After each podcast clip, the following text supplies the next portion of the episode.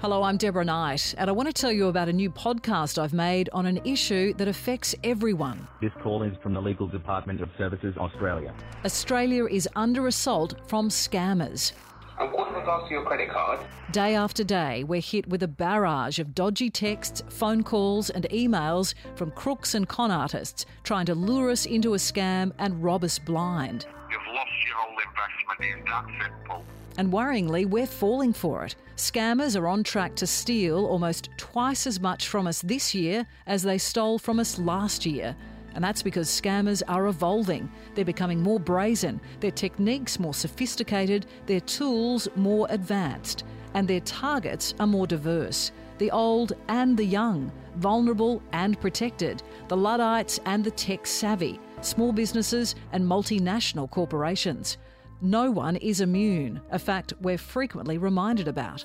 A major hack, a cyber attack, recent hacks, dates of birth, passport details. Millions of Australians compromised.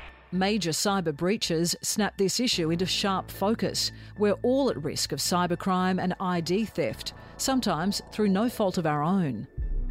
Anatomy of a Scam is a new podcast series from me in partnership with CommBank. We'll look at the individual parts of scams like phishing attacks, fake investment schemes, ID spoofing, phony invoices, and all those pesky texts and phone calls.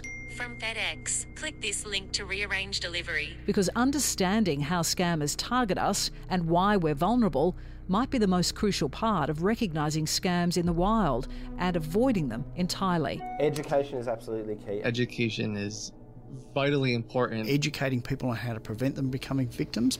In this podcast series, you'll hear from experts in cybersecurity. This is a business in some places where people come and they clock on in the morning, they do their eight hours of cyber scamming, and then they go home to their families. Their business isn't hacking computers or hacking systems, it's hacking you. And law enforcement. I don't think we can ever arrest our way out of this problem. To think that law enforcement can do this on our own, I just think is pure folly. And from real scam victims who bravely share their stories and I feel so embarrassed and a whole sense of shame and just guilt as well of being too busy to discern in those moments if they're having their leg pulled.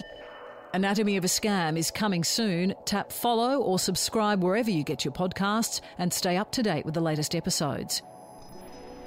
This is a podcast made in collaboration with CommBank. Stay CommBank safe with services that can help protect you from scams and fraud 24 7. To protect yourself from scams and fraud, remember three simple steps stop, check, reject.